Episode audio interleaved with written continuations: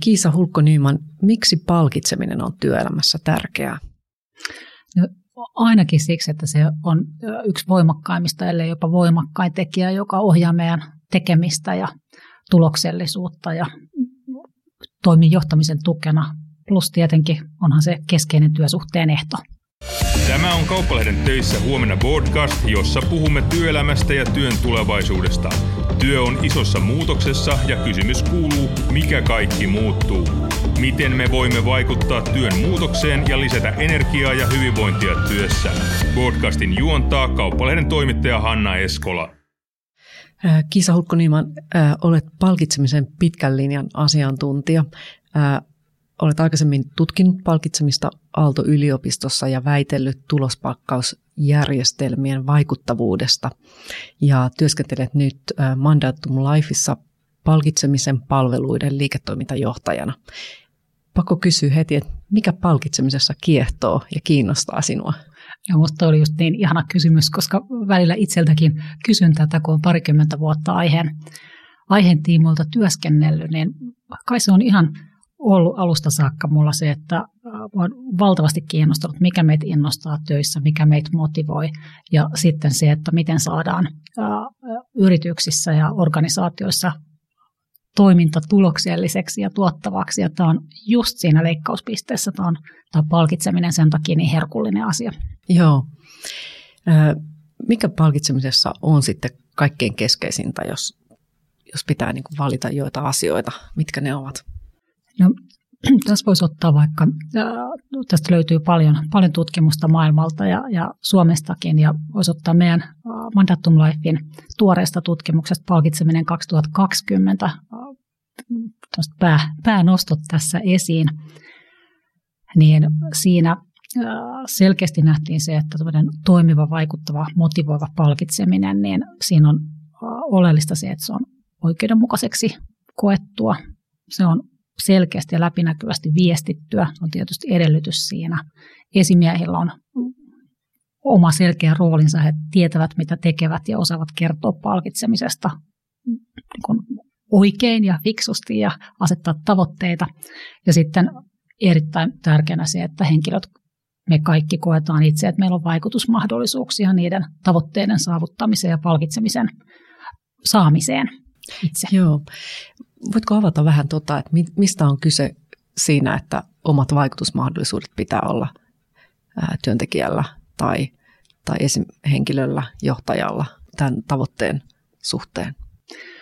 No, käytännössä ihan tarkoitetaan juuri sitä, että, että jos ajatellaan, että vaikka mistä asioista voi saada tulospalkkioita, minkälaisia tavoitteita siihen on sidottu, niin jokaisen tulisi ainakin nähdä, että mikä se oma rooli on siinä tavoitteen saavuttamisessa, mitä pystyy tekemään, jotta, jotta tulokset täyttyy ja tavoitteet saavutetaan ja palkkioita saadaan.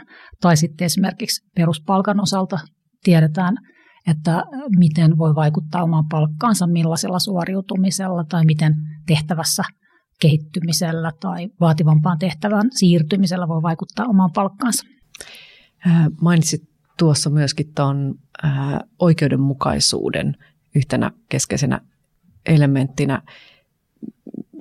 Osaatko kertoa jotain, epä, jotain ää, esimerkki siitä, että mitä jos siinä epäonnistutaan? Mitä silloin tapahtuu?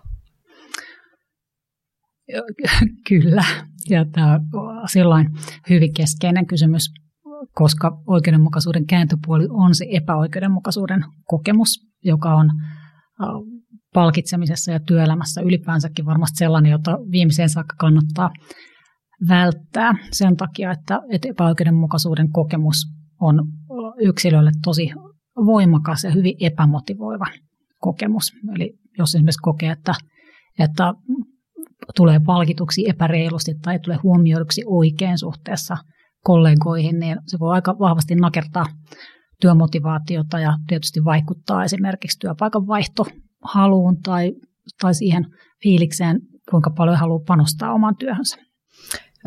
Miten muuten arvioit, että toteutuuko nämä tärkeät tavoitteet, joita tuossa aikaisemmin luettelit, niin sellaisessa työelämän palkitsemisessa, jota meillä esimerkiksi suomalaisissa yrityksissä on nykypäivänä? No, voisi sanoa, että monessa toteutuu ja aivan varmasti monessa on vielä paljon parantamisenkin varaa, että harvoin, harvoin palkitsemismallit on ihan niin täydellisiä, että yleensä jotain parantamista niissä on. Ehkä sellaista osviittaa voisi taas katsoa siitä palkitseminen 2020 tuloksista. Siinä oli tuhat palkansaajavastaajaa ja heistä semmoinen noin puolet piti nykyisiä palkitsemismalleja motivoivina ja sitoutumista edistävinä. Ja ehkä yleisesti ottaen kuitenkin semmoista myönteistä kokemusta oli, oli kuitenkin valtaosalla vastaajista, suunnilleen 80 prosentilla. Joo. Käytännössähän, kun puhutaan palkitsemisesta, niin puhutaan hyvin monenlaisesta, monenlaisista erilaisista malleista. Et palkitsemisjärjestelmissä osa kokonaispalkasta on yleensä sidottu just johonkin tavoitteeseen ja tyypillisesti kyse on tulospalkkioista. Mutta on myöskin aloitepalkkioita ja kehittämispalkkioita, erikoispalkkioita ja sitten lisäeläkkeitä, osakepalkitsemista ja henkilöstörahastoja esimerkiksi ja varmaan monia muutakin malleja. Ja kun te tutkitte tosiaan tässä Mandatumin tutkimuksessa aikaisemmin tänä vuonna palkitsemista, niin siinä kävi ilmi, että tärkein motivoiva tekijä työntekijöiden mielestä oli nimenomaan rahallinen palkitseminen. Ja sitten työn merkitys esimerkiksi oli toissijainen. Niin oliko tämä mielestäsi yllättävä tutkimustulos tai miten sä sen tulkitset? No, mutta että tavallaan ei ollut yllättävä siinä mielessä, että siinä kuitenkin sinänsä niin henkilöt joutuvat laittamaan järjestykseen sen, että mikä eniten vaikuttaa hyvin suorituksiin motivoivasti.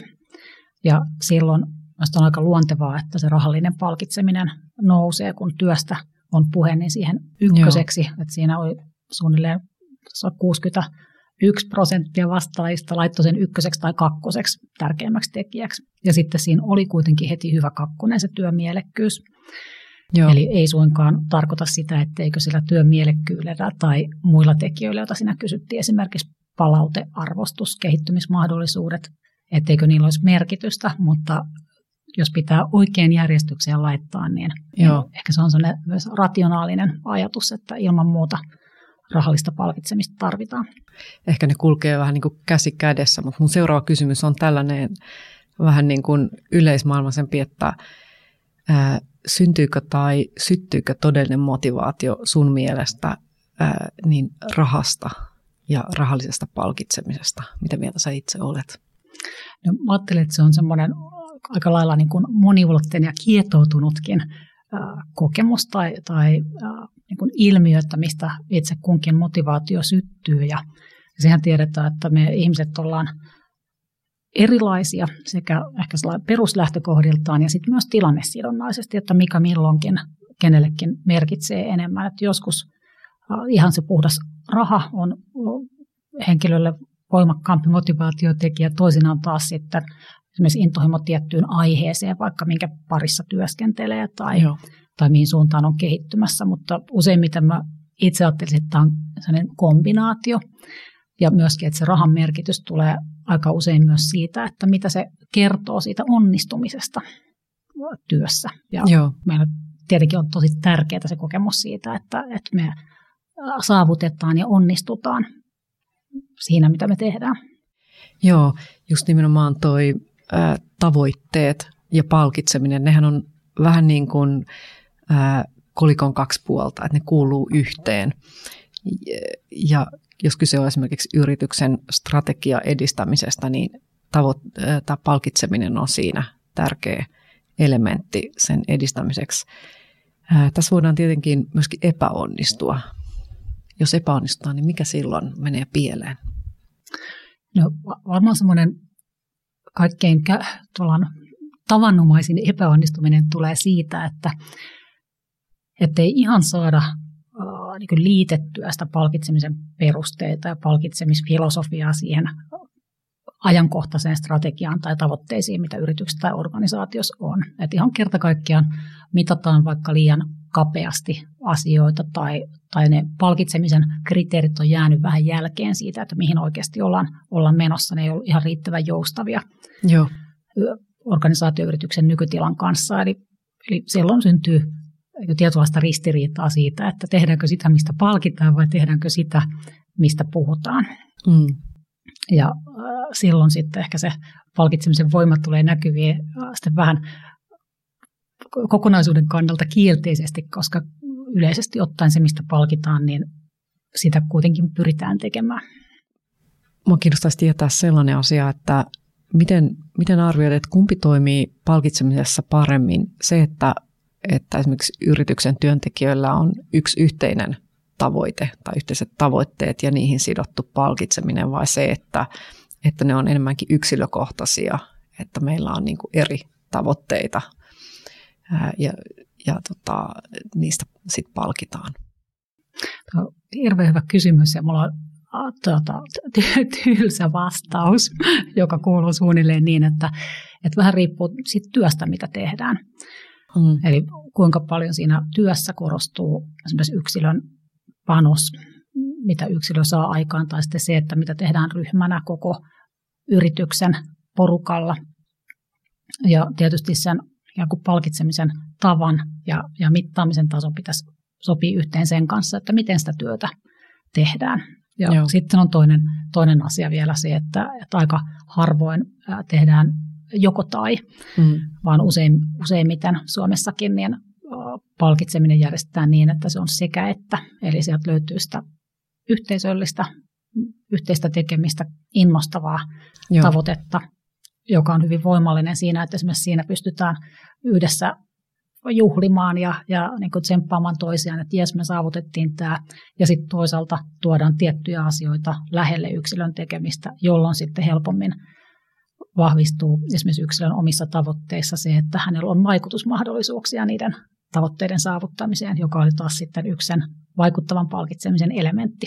Joo, monestihan mainitsit tuon mittaamisen ja monesti sanotaan, että just nimenomaan tämä mittaaminen on palkitsemisessa niin ihan siellä ytimessä. Miksi, miksi näin on?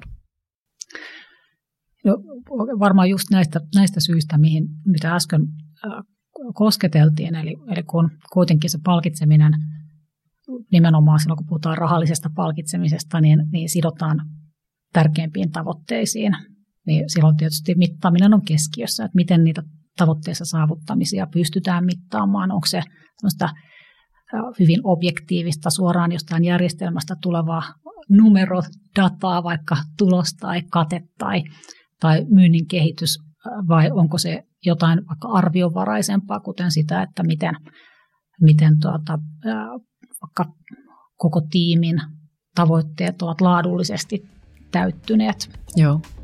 Mutta mittaamista se on yhtä kaikkea, se on hyvin keskeinen palkitsemisessa.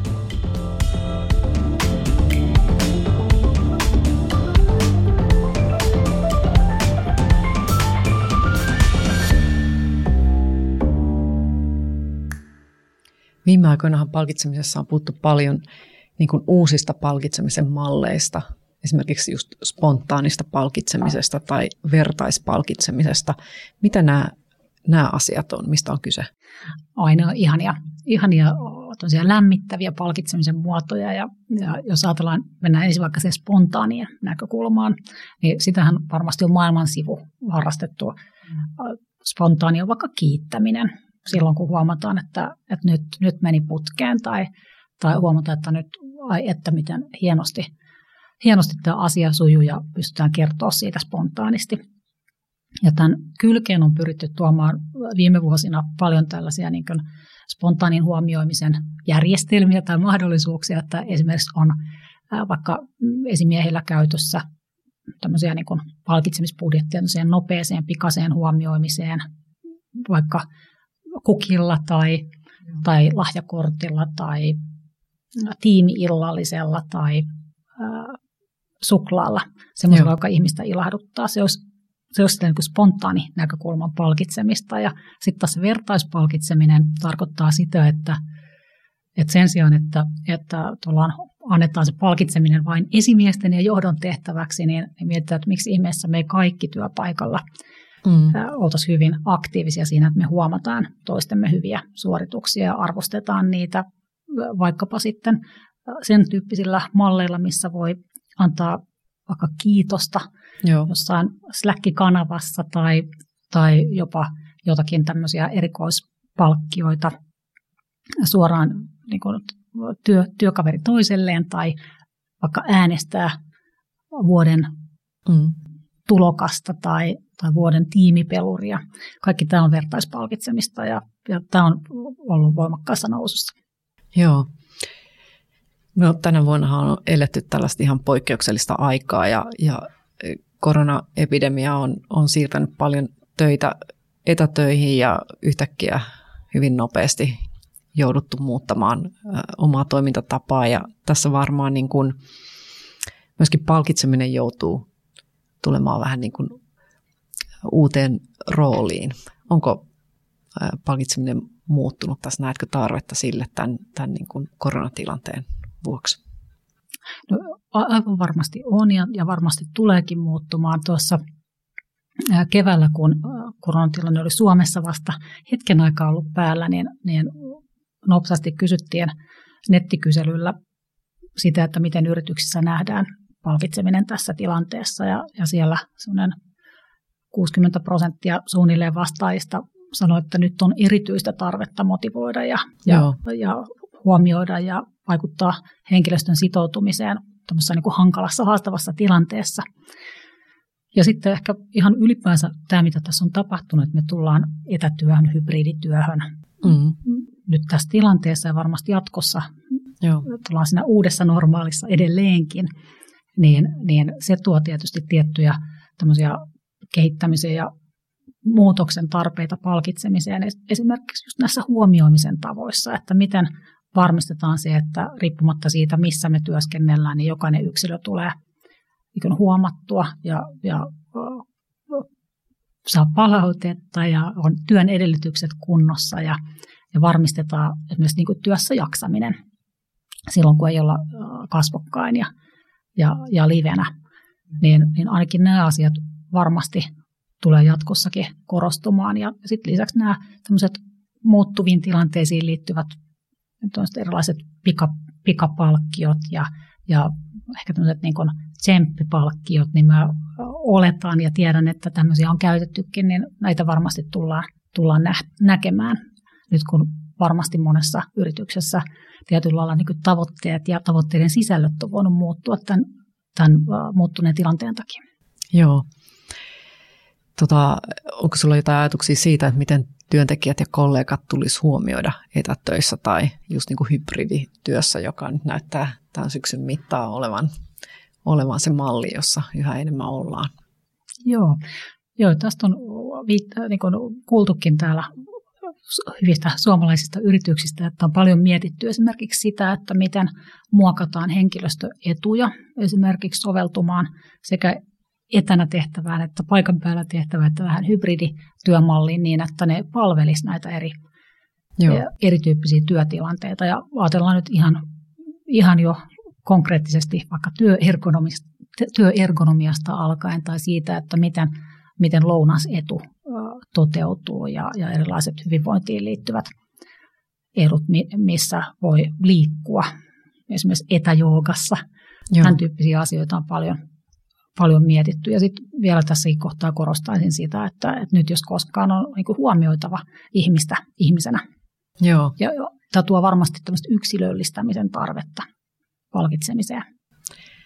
Tässä podcastissa, kun teemana on työn tulevaisuus, niin jos katsotaan vähän, vähän tulevaisuuteen, että miltä se näyttää. Ää, viime vuosina on käynyt täysin selväksi että työelämän muutoksen tahti on, on kiihtyvä Puhutaan paljon esimerkiksi disruptiosta, joka, joka siis merkitsee sitä, että kokonaisia liiketoiminnan malleja joudutaan laittamaan uusiksi. Sä olet itse painottanut sitä, että palkitsemisen pitäisi tällaisessa tilanteessa kannustaa uuden oppimiseen. Miten se esimerkiksi toteutettaisiin? Joo, tuo on hyvä, hyvä kysymys. Mä että sitä voi toteuttaa montaa reittiä. Oleellista on juurikin se, että, että jokaisella, kun tullaan, jokainen työnantaja edistää sitä mahdollisuutta henkilöille oppia uutta, kehittyä, pysyä ajan tasalla. Se on vastuullista, vastuullista johtamista myöskin ja ja miten sitä voi tehdä, niin ottelen vaikka sen tyyppisiä käytäntöjä, mitä monessa yrityksessä on, että esimerkiksi annetaan tietty työaika vaikka päivä kuukaudessa tai, tai puolikas päivä viikossa tai mitä se kelläkin on aikaa niin sanottuihin omiin projekteihin tai kehittymiseen. Ja ajatuksena on totta kai se hyödyttää yritystä tai organisaatiota varmasti jo, jo nyt, mutta ennen kaikkea se pitää yllä sitä hyvää kehitystä ja, ja tulevaisuuden mahdollisuuksiin tarttumista sekä yksilötasolla että, että sitten työpaikan yrityksen tasolla. Ja sitten toki voidaan ajatella, että, että ihan siellä palkitsemisen kriteereissä voi olla, olla tämmöisiä niin kuin kehittymiseen kannustavia tekijöitä, esimerkiksi palkan kehityksen perusteena, että, että myös niin kuin aktiivisesti viestitään sitä, että me niin kuin työpaikkana ja työnantajana niin kannustetaan kehittymiseen, järjestetään kouluttautumismahdollisuuksia, työssä oppimista, ihan konkreettista tekemistä. Kuulostaa osin tämä, että niin kuin IT-yrityksiltä, että voi, voi tota, varata työaikaa uuden oppimiseen, mutta näetkö, että tämä on niin kuin laajemmin koko työelämän leikkaava juttu, tai voisi olla? Kyllä mä näin näkisin. Että, että se on hyvin, hyvin tärkeä näkökulma, että miten, miten itse kukin pitää itsensä ajan tasalla. Joo. Mä menisin takaisin vielä vähän tuohon palkitsemistutkimus 2020 tutkimukseen. Se kertoi, että työntekijöiden ja työnantajien näkemykset palkitsemisen toimivuudesta ei aina ihan täysin vastaa toisiaan. Työntekijöillä on, on itse asiassa vaisumpi käsitys mahdollisuuksistaan vaikuttaa palkkioiden saamiseen kuin työnantajilla. Mitä tämä viestii sinusta? No, tämä on sellainen niin kuin varmasti tuttu tunne monelle, joka sitten tuolla työnantajan näkökulmasta pyrkii tekemään hyvää palkitsemista, niin siinä tietenkin sanotaan vaikka henkilöstöjohtajana tai, tai johtajana, niin tietää, että mitä on tehty, esimerkiksi minkälaisia asioita on viestitty tai minkälaiseksi on pyritty rakentaa se palkitseminen. Ja sitten taas toisaalta tiedetään, että, että viestin perille meneminen, esimerkiksi se, että olenko oikeasti kuullut työntekijänä näistä palkitsemisen perusteista riittävästi, niin vaatii hirvittävästi toistoa ja, ja erilaisia tapoja keskustella asiasta. Ja tässä nyt vaan, kyllä ihan yksinkertaisesti varmasti on näkökulmakysymys, että, että oikeasti sitä viestimistä tekemistä tarvitaan enemmän ja sitä selventämistä, että, että mihin asioihin minä ja sinä voidaan vaikuttaa näissä tavoitteissa, jotta se sitten tuntuisi myös palkansaajan näkökulmasta yhtä, yhtä selkeältä. Että onko se niin, että sitä viestintää ei koskaan voi olla liikaa? No ei sitä voi olla. Tämä on varmaan se tylsä totuus ollaan edetty siihen pisteeseen, että tullaan podcastin loppukysymykseen. Meillä täällä töissä huomenna podcastissa loppukysymys kuuluu niin, että jos saisit muuttaa jonkin asian suomalaisessa työelämässä, niin mikä se olisi? Se oli ihana kysymys ja tuo itse asiassa liittyy tuohon äskeiseen aiheeseen siitä, että, että miten viesti, viestin viestintää tarvitaan paljon, niin mä lisäisin vahvasti avointa keskustelua palkan ja palkitsemisen perusteista työpaikoilla ja yrityksissä. Eli nimenomaan niitä asioita, että miten avataan sitä, että miten kukin voi vaikuttaa palkkaansa ja palkitsemisensa. Se on tietyllä lailla se oikeudenmukaisuuden, ja, tai oikeudenmukaisuuden kokemuksen perusta ja sen vaikuttavuuden perusta. Sitä lisäisin nykyisestäänkin. Hienoa. Suurkiitos vierailusta podcastissa Kiisa Hulkko-Nyman ja kiitos kaikille kuulijoille. Keskustelua palkitsemisesta ja motivoinnista voidaan jatkaa somessa. Ja seuraava Töissä huomenna podcasti on jälleen viikon kuluttua. Kiitos kaikille.